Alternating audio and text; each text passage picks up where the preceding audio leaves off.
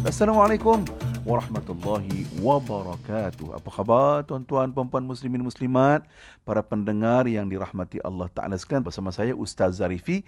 Tentunya ya, tanyalah Ustaz di Britain FM. Saudara sekalian, satu hari itu Rasulullah sallallahu alaihi wasallam mengeluh. Nabi kata ragima anfuhu thumma ragima anfuhu thumma ragima anfuhu. Hinalah untuknya, hinalah untuknya, hinalah untuknya. Jadi sahabat-sahabat yang berada bersama Rasulullah bertanya, "Man ya Rasulullah? Siapa yang engkau maksudkan yang mendapat kehinaan itu siapa ya Rasulullah?" Nabi kata, "Man adraka walidayhi 'inda al-kibari ahadahuma aw kilahuma aw kilayhima thumma lam yadkhulil lam yadkhulil jannah thumma lam yadkhulil jannah."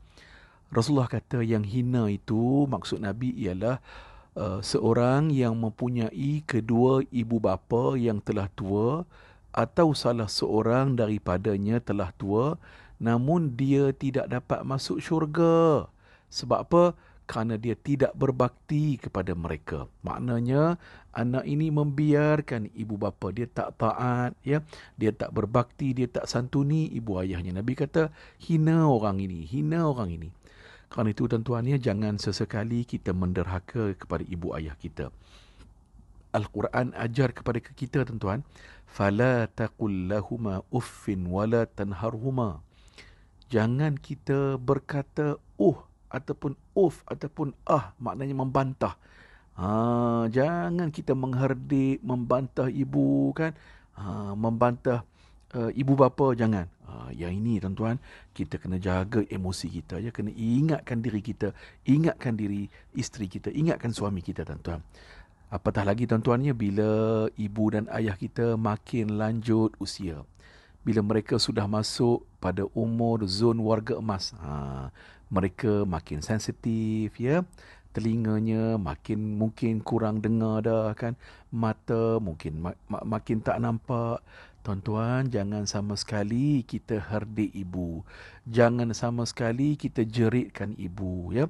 Ingat ya, tuan-tuan perempuan, waktu kita kecil-kecil dulu, ibu kita lah yang bedakkan kita waktu nak ke sekolah kan ibulah yang sisir ataupun sikatkan rambut kita waktu kita nak ke sekolah ingat lagi tuan-tuan ni momen-momen itu jadi bila ibu ayah kita dah masuk zon warga emas bila mereka sakit ya bila mereka terlantar di atas katil hospital kitalah yang mesti bantu kita mesti santuni wajib kita jaga mak dan ayah kita tuan-tuan khidmatlah kepada mak dan ayah kita kerana apa tuan-tuan, mak dan ayah kita merupakan pintu syurga bagi kita.